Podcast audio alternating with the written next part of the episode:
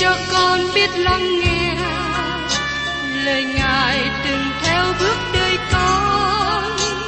Xin cho con biết sẵn sàng chờ đợi và vẫn nghe theo chúa. Xin cho con biết sẵn sàng thực hành lời chúa đã truyền ban Hân hoan chào mừng quý vị đến nghe chương trình Tìm hiểu Thánh Kinh. Đây là một chương trình học kinh thánh liên tục và hệ thống trong thời gian 5 năm. Chúng ta sẽ lần lượt khảo sát từ sáng thế ký cho đến khải huyền. Mục sư tiến sĩ McGee là người được Chúa dùng để sáng lập và thực hiện chương trình này.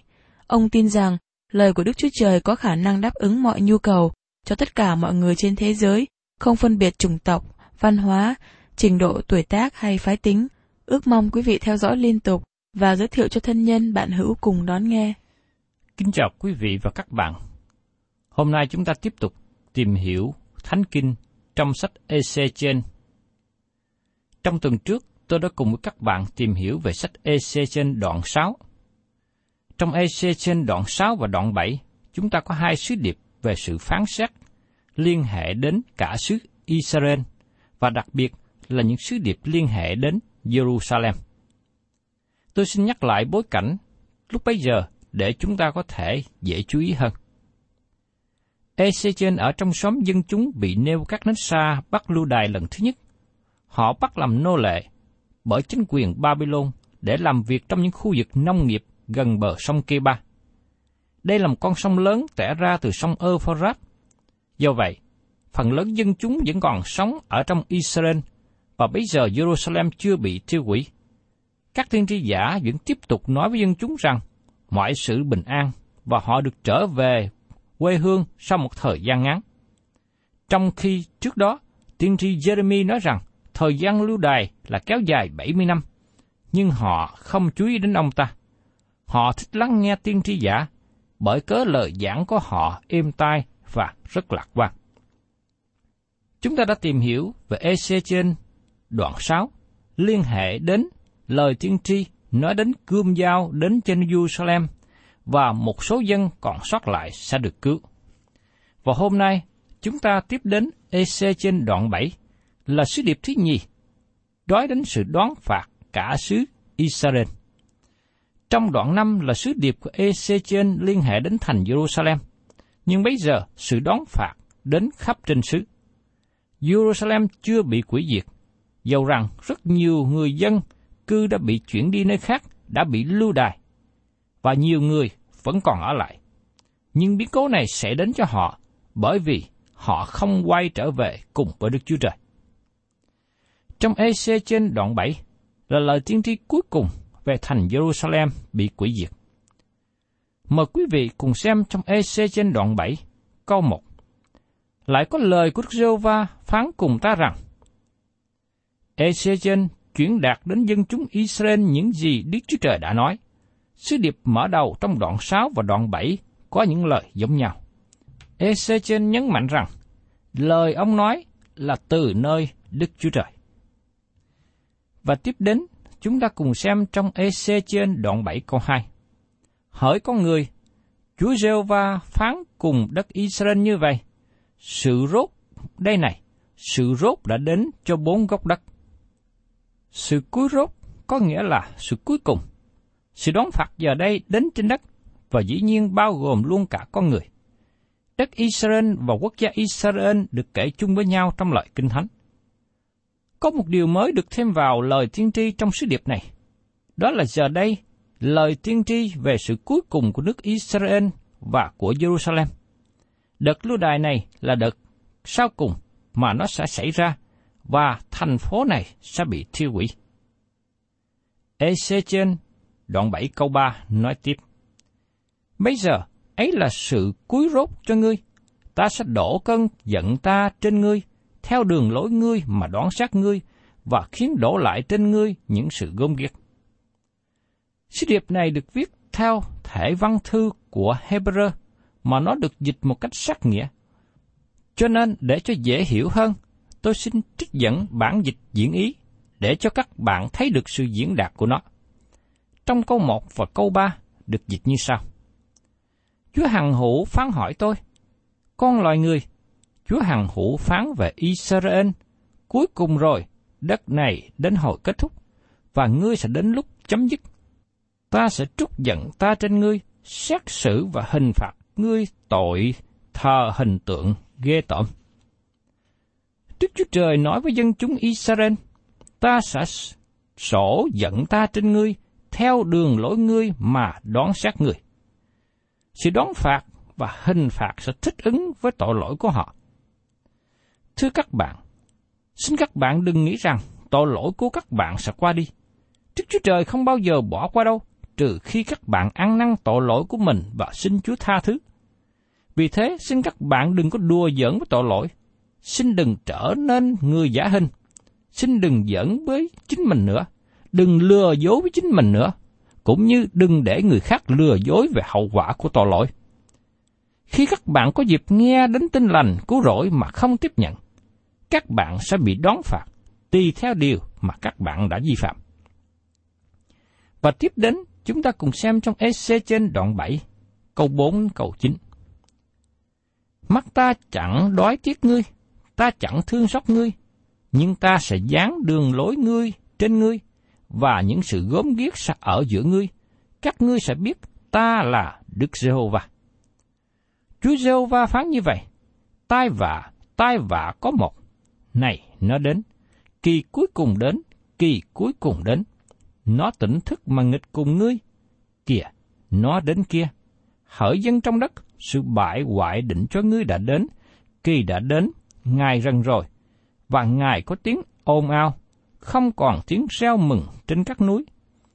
Nay ta hầu kiếp đổ sự thạnh nộ ta trên ngươi, và làm cho sự giận ta nghịch cùng ngươi. Ta sẽ đoán xét ngươi theo như cách ngươi ăn ở, và khiến đổ lại trên ngươi những sự gớm ghiếc ngươi.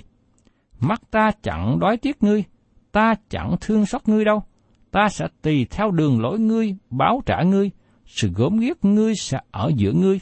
Các ngươi sẽ biết rằng chính ta, Đức giê va là đấng đón phạt. Một lần nữa, tôi xin trích dẫn bản dịch diễn ý để cho các bạn thấy các câu này được diễn đạt như sau. Ta chẳng thương tiếc, chẳng xót thương, ta sẽ báo trả những sự gớm ghiếc ngươi đã thực hiện. Lúc đó, ngươi sẽ biết ta là Chúa Hằng Hữu, Chúa hằng hữu phán, ta sẽ chấm dứt ngươi bằng tai vạ liên tiếp. Hồi kết cuộc đã đến, bất hạnh cuối cùng đang chờ đợi ngươi. Israel, tai họa đang xảy đến cho ngươi. Giờ đã đến, Ngài đã gần. Là Ngài thống khổ, không tiếng reo vui. Ta sẽ sớm đổ cơn giận ta trên ngươi, xét xử ngươi theo những việc gớm ghiếc ngươi đã làm.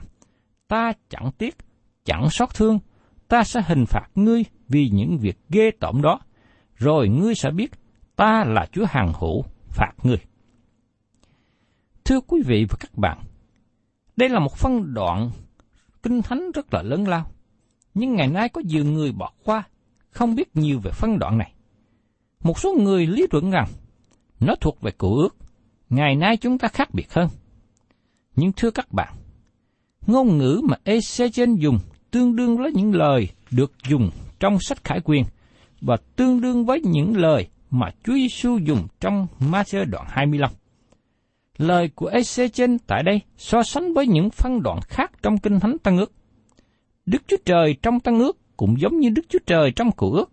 Ngài sẽ hình phạt tội lỗi trong mọi thời đại.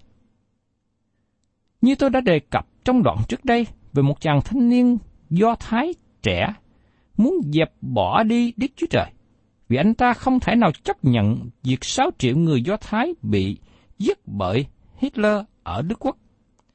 Nhưng tôi xin nói với các bạn rằng, nó có thể là dấu hiệu để cảnh tỉnh hội thánh ngày nay. Đức Chúa Trời có đoán xét không? Vâng, Ngài sẽ đoán xét. Vì thế sứ đồ Phaolô nói rằng, vậy chúng tôi biết Chúa đáng kính sợ nên tìm cách làm cho người ta điều tin. Đức Chúa Trời biết chúng tôi và tôi mong anh em cũng biết chúng tôi trong lương tâm mình. Trong Cô Đinh Tô thứ nhì, đoạn 5 câu 11. Vì thế, hội thánh của Đức Chúa Trời ngày nay đừng có đùa giỡn nữa. Xin đừng tiếp tục đi trong tội lỗi và nói rằng Đức Chúa Trời yêu thương và bỏ qua. Nhiều người chỉ đi nhà thờ cho có hình thức, nhưng không thể hiện đời sống cơ đốc nhân chân thật. Đức Chúa Trời sẽ chỉ ra trong sự đoán xét. Sứ điệp của EC trên không được ưa chuộng trước đây, và ngày hôm nay cũng không có nhiều người hưởng ứng nữa. Nhưng tôi mong ước rằng các bạn hãy chú ý lắng nghe. Chúng ta nhớ rằng EC trên được kêu gọi là người thức canh, là người đưa ra những cái lời cảnh tỉnh, và EC trên đã trung tính làm điều này. Sự đáp ứng hay không là do nơi các bạn và tôi khi nghe những lời cảnh tỉnh này. Và trong EC trên đoạn 7, câu 10 đến câu 14 nói tiếp. Này, ngày đấy, này, ngày đến, sự bại hoại định cho ngươi đã đến, gậy đã trổ bông, sự kiêu căng đã nảy nụ, sự cường bạo đã đến nên làm gậy gian ác. Chúng nó sẽ chẳng còn chi hết, chẳng còn ai giữa đám đông chúng nó, chẳng còn gì của sự giàu có chúng nó, chẳng còn sự sang trọng giữa họ nữa. Kỳ đến, ngày gần tới, kẻ mua chớ vui, kẻ bán chớ buồn, vì cớ cơn giận trên cả đoàn dân đó. Vì kẻ bán, dầu còn sống, cũng không trở lại lấy của mình đã bán, vì sự hiện thấy chỉ về đoàn dân đó và sẽ chẳng ai trở lại, và chẳng ai sẽ nhờ sự gian ác đời mình mà bổ sức lại.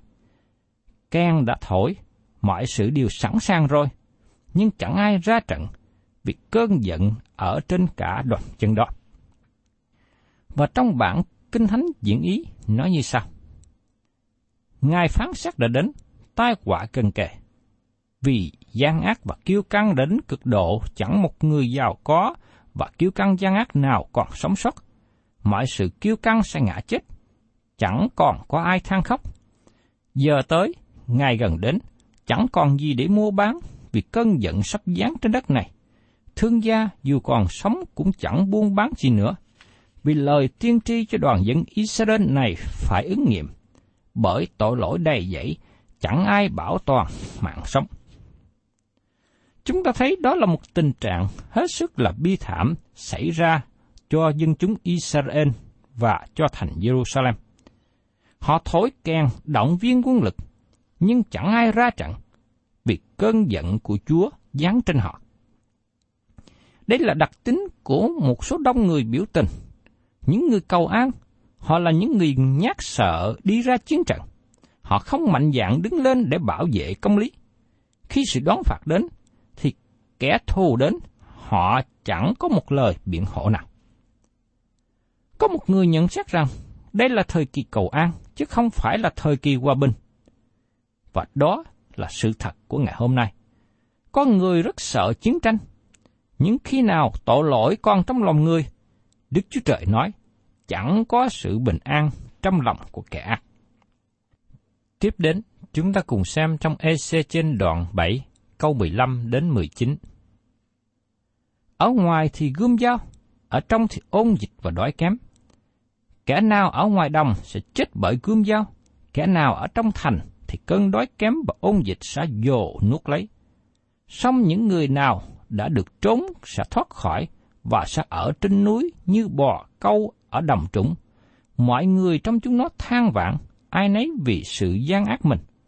Mọi tay đều mòn mỏi, mọi đầu gối đều yếu như nước. Chúng nó sẽ thắt lưng bằng bao gai, bị sự kinh khiếp bao bọc, mọi mặt đều hổ thẹn, mọi đầu đều trọc trọi. Chúng nó sẽ quăng bạc mình ra ngoài đường phố, rằng chúng nó sẽ ra như đồ ô quế, hoặc vang, hoặc bạc cũng không thể cứu chúng nó nơi ngài cơn giận của Đức Sô Va. Không thể làm cho chúng nó nó lầm, không thể làm cho chúng nó đầy ruột, vì ấy là đồ làm cho chúng nó xa vào tội lỗi. Và trong Kinh Thánh bản diễn ý, dịch câu 19 như sau. Họ vất bạc ngoài đơn, vàng trở nên ghê tởm, vì vàng bạc chẳng giải thoát khỏi ngài phẫn nộ của Chúa, chẳng cho thỏa mãn cơn đói, chẳng làm bụng được nó đầy. Vàng bạc là lý do đưa vào tội lỗi. Chúng ta thường nghĩ đến sức mạnh của đồng tiền. Chúng ta nghĩ rằng đồng tiền có thể giải quyết được mọi nan đề của đời sống. Chúng ta nghĩ rằng chúng ta có thể dùng tiền để kiếm được sự bình an, kiếm được sự an ninh. Nhưng chúng ta không đạt được mong muốn này. Tiền có thể giúp cho chúng ta thực hiện được một số công việc, mua được một số đồ, nhưng không thể nào giải quyết được mọi nan đề của đời sống. Đó là những gì Đức Chúa Trời nói tại đây với dân tộc Israel. Họ nghĩ rằng khi tích trữ giàu sang, tích trữ tiền bạc sẽ bảo vệ được đời sống. Nhưng đến cuối cùng họ thất vọng, vì trong thời gian sự đoán phạt đến, vàng bạc bị dứt bỏ đi, bởi vì người có tiền nhiều từ hành động gian ác lại bị kết tội nhiều hơn. Và tiếp đến, chúng ta cùng xem trong EC trên đoạn 7, câu 20 đến 22. Những đồ trang sức chúng nó làm cớ kiêu ngạo cho mình. Chúng nó dùng đồ ấy để làm hình tượng gốm ghiếc và đồ đáng ghét. Vậy nên, ta sẽ làm cho đồ ấy ra như sự ô uế chúng nó. Ta sẽ phó những đồ ấy làm mồi cho tai dân ngoại, làm của cướp cho kẻ giữ trong thế gian. Chúng nó sẽ làm ô uế nó. Ta sẽ xây mặt khỏi chúng nó. Người ta sẽ làm dơ dái nơi cấm của ta. Những kẻ trộm cướp sẽ vào đó và làm ô uế. Trong bản Kinh Thánh diễn ý, nói như sau. Họ dùng đồ trang sức lộng lẫy, đẹp đẽ để chế tạo thần tượng ghê tởm. Nên ta sẽ lấy bạc vàng khỏi tay họ để cho người nước ngoài và kẻ gian ác lấy những thứ đó làm chiến lợi phẩm và làm ô uế. Ta sẽ xây mặt khỏi chúng, để chúng làm nhơ nhốt đôi thánh, trộm cướp sẽ vào đó và làm ô uế. Thưa các bạn, đây là một sự diễn đạt đáng kinh về sự đón phạt của Đức Chúa Trời. Nhưng nếu các bạn muốn đọc những điều kinh sợ hơn nữa, mà nó sẽ đến với thế giới này, xin hãy đọc trong Khải Quyền đoạn 18 và 19. Hai đoạn này diễn tả về sự quỷ diệt, buôn bán của Babylon. Nó nói về thời kỳ mà có người tin cậy vào hoạt động thương mại, vào thị trường tài chính và chính quyền bảo đảm mọi công việc trong đời sống sẽ êm đẹp an lành. Nhưng sự việc không tốt đẹp, nó không giải cứu được, nó không cứu rỗi được họ. Khi họ cần giải cứu, nó không được giải cứu. Tôi xin trích dẫn trong Khải Quyên đoạn 18 câu 1 đến câu 3 để quý vị thấy được một phần nào hình ảnh này. Sau điều đó, tôi thấy một vị thiên sứ khác ở trên trời xuống, người có quyền lớn và sự vinh hiển người chiếu rực rỡ trên đất. Người kêu lớn tiếng rằng, Babylon lớn đã đổ rồi, đã đổ rồi. Thành ấy đã trở nên chỗ ở của các ma quỷ, nơi hang hố của mọi tà thần – hang hố của mọi giống chim dơ dái mà người ta gớm giết, vì mọi dân tộc đều uống rượu dâm loạn, luôn tuồng của nó, vì các vua thế gian sẽ cùng nó phạm tội tà dâm, và vì các nhà buôn trên đất đã nên giàu có bởi cớ sự xa hoa của nó. Chúng ta thấy rằng sự buôn bán của thời kỳ mà sách Khải Quyền nói tức là họ làm những sự gớm ghiếc và tội lỗi. Cho nên, Đức Chúa Trời đã giáng sự tai họa xuống để mà trừng phạt họ. Và Ezechen trên đoạn 7, câu 23, 24 nói tiếp. Khá sắm sửa xiềng xích, vì trong đất này những tội làm đổ máu và trong thành này những sự tàn bạo, ta sẽ đem những kẻ rất hung ác trong các dân ngoại đến để chón lấy nhà chúng nó. Ta sẽ làm cho sự kiêu ngạo của kẻ mạnh tắt đi, các nơi thánh của nó sẽ bị ô uế. Bản kinh thánh diễn ý nói như sau. Hãy chuẩn bị xiên xích vì đất này tràn ngập tội ác đẫm máu, và Jerusalem đầy dẫy sự bạo tàn. Ta sẽ đem những kẻ xấu xa nhất từ nước ngoài đến chiếm đóng nhà họ để chấm dứt lòng kiêu hãnh và làm quen ố các thánh tích của họ.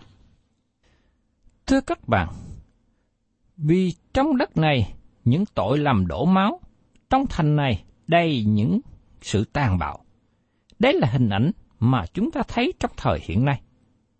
Chúa nói, ta sẽ đem những kẻ rất hung ác trong các dân ngoại đến để choán lấy nhà chúng nó. Đức Chúa Trời cho phép Babylon, một quốc gia ngoại giáo đến để quỷ diệt dân tộc của Ngài. Vì thế, những quốc gia nào tội lỗi đầy dẫy sẽ nhận lãnh sự đón phạt của Đức Chúa Trời. Và trong EC trên đoạn 7, câu 22 đến 25. Sự quỷ diệt đến, chúng nó tìm sự bình an, nhưng tìm không được. Tai vạ, trồng tin tai vạ, tin dữ kế đến tin dữ. Chúng nó sẽ tìm sự kiện thấy nơi kẻ tiên tri, nhưng luật pháp lìa khỏi thầy tế lễ, trí mưu lìa khỏi các trưởng lão. Vua sẽ thương khóc, quan trưởng sẽ mặc lấy sự não, tai của dân trong đất đều run rẩy. Ta sẽ đại chúng nó theo cách chúng nó đã ăn ở. Chúng nó đáng thể nào thì ta xét đoán cho thể. Chúng nó sẽ biết ta là Đức Giê-hô-va. Một lần nữa, tôi xin trích dẫn đối chiếu với bản dịch Kinh Thánh chuyển ý. Giờ quỷ diệt đã tới, họ tìm kiếm bình an nhưng không tìm thấy. Tai ương dồn dập, hoạn nạn chồng chất. Họ tìm người hiểu biết chỉ đường, nhưng thầy tế lễ quên hết lực lệ. Người già cả chẳng ai sáng suốt, quân dương than khóc, quan tướng thảm sầu, nhân dân run sợ. Ta sẽ báo trả những việc ác chúng nó làm, xét xử chúng nó thích đáng.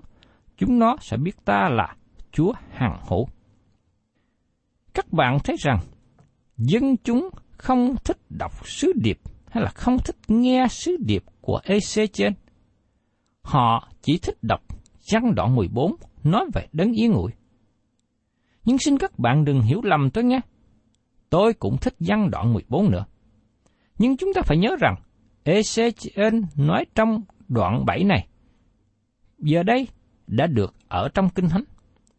Tôi không biết từ đâu mà chúng ta có ý nghĩ cho rằng đoạn này thì quan trọng hơn đoạn kia, hoặc là đoạn này thì cần đọc hơn đoạn kia. Chúng ta cần để thời gian bằng nhau cho EC trên đoạn 7 này, và để Esen trình bày sứ điệp của ông đến từ Đức Chúa Trời. Dầu đây là một sứ điệp có lời cảnh cáo, nhưng đây là một sứ điệp mà dân chúng ngày xưa cần lắng nghe, và chúng ta ngày hôm nay cũng phải cần quan tâm để ý. Trong lời kết thúc sứ điệp, thứ nhì cũng giống như sứ điệp thứ nhất. Chúa nói rằng, ta sẽ đại chúng nó theo cách chúng nó ăn ở. Chúng nó đáng thể nào thì ta xác đoán cho thể. Nhưng chúng nó sẽ biết ta là Đức Giê-hô-va. Bởi có dân chúng khước từ Đức Chúa Trời và không tìm kiếm Ngài, cho nên Ngài đón phạt họ để họ nhận biết Ngài. Tôi mong ước và kêu gọi quý vị đừng tiếp tục đi trong con đường bộ nghịch nữa, bởi vì quý vị sẽ biết sự công chính và thánh khiết của Đức Chúa Trời thể hiện qua việc phán xét tội lỗi. Quý vị và các bạn thân mến, quý vị cũng giống như tôi. Chúng ta không muốn nghe hoặc chúng ta không muốn sự phán xét sẽ đến, sự đoán phạt đến. Chúng ta luôn muốn có sự bình an, chúng ta muốn sự phước hạnh. Và tôi xin kêu gọi quý vị rằng, nếu chúng ta muốn điều đó, xin chúng ta hãy quay trở về với Đức Chúa Trời. Chúng ta đi trong con đường công chính. và Chúa sẽ ban phước cho những người đi trong đường lối của Ngài. Thân chào tạm biệt quý vị và xin hẹn tái ngộ cùng quý vị trong chương trình tìm hiểu Thánh Kinh kỳ sau. Chúng ta sẽ tiếp tục đến phân đoạn kế tiếp của sách tiên tri Ezechiel. Cảm ơn quý vị đã đón nghe chương trình Tìm hiểu Thánh Kinh. Nếu quý vị muốn có loạt bài này, xin liên lạc với chúng tôi theo địa chỉ sẽ được đọc vào cuối chương trình. Kính chào quý thính giả.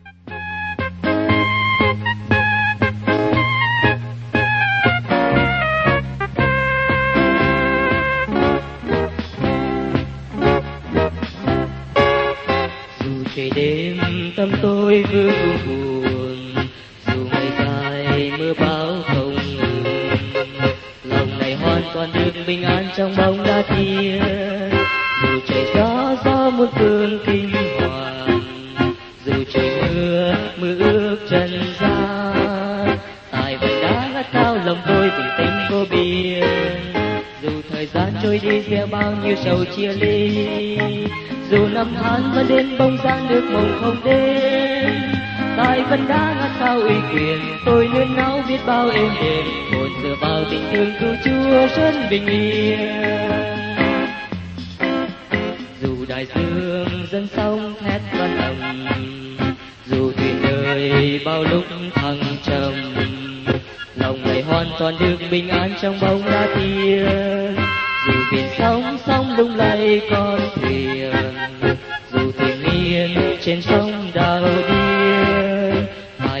vẫn ngất cao, lòng tôi bình tĩnh vô biên dù thời gian trôi đi theo bao nhiêu sầu chia ly, dù năm tháng vẫn đến bóng dáng ướt mộng không đến tai vẫn đã ngất cao uy quyền. Tôi nên náu biết bao êm đềm hồn giờ vào tình thương của chúa rất bình yên.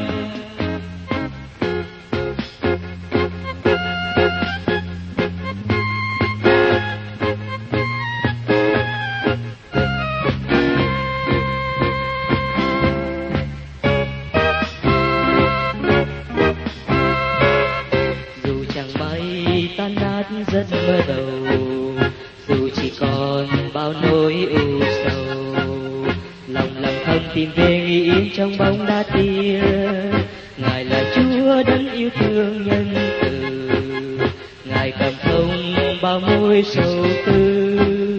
Tại vẫn đã cao lòng yên nghỉ giữa thương đau. Dù thời gian trôi đi gieo bao nhiêu sầu chia ly, dù năm tháng vẫn đến không gian được mộng không đến tai vẫn đã ngắt cao uy quyền tôi nên náu biết bao êm đềm, một dựa vào tình thương cứu chúa dân bình yên. Dù thời gian trôi đi gieo bao nhiêu sầu chia ly dù năm tháng vẫn đêm bóng dáng được mộng không đến. Tai vẫn đã hát cao uy quyền tôi nên nhau biết bao êm đềm. Còn dựa vào tình thương cứu chúa ra. bình yên.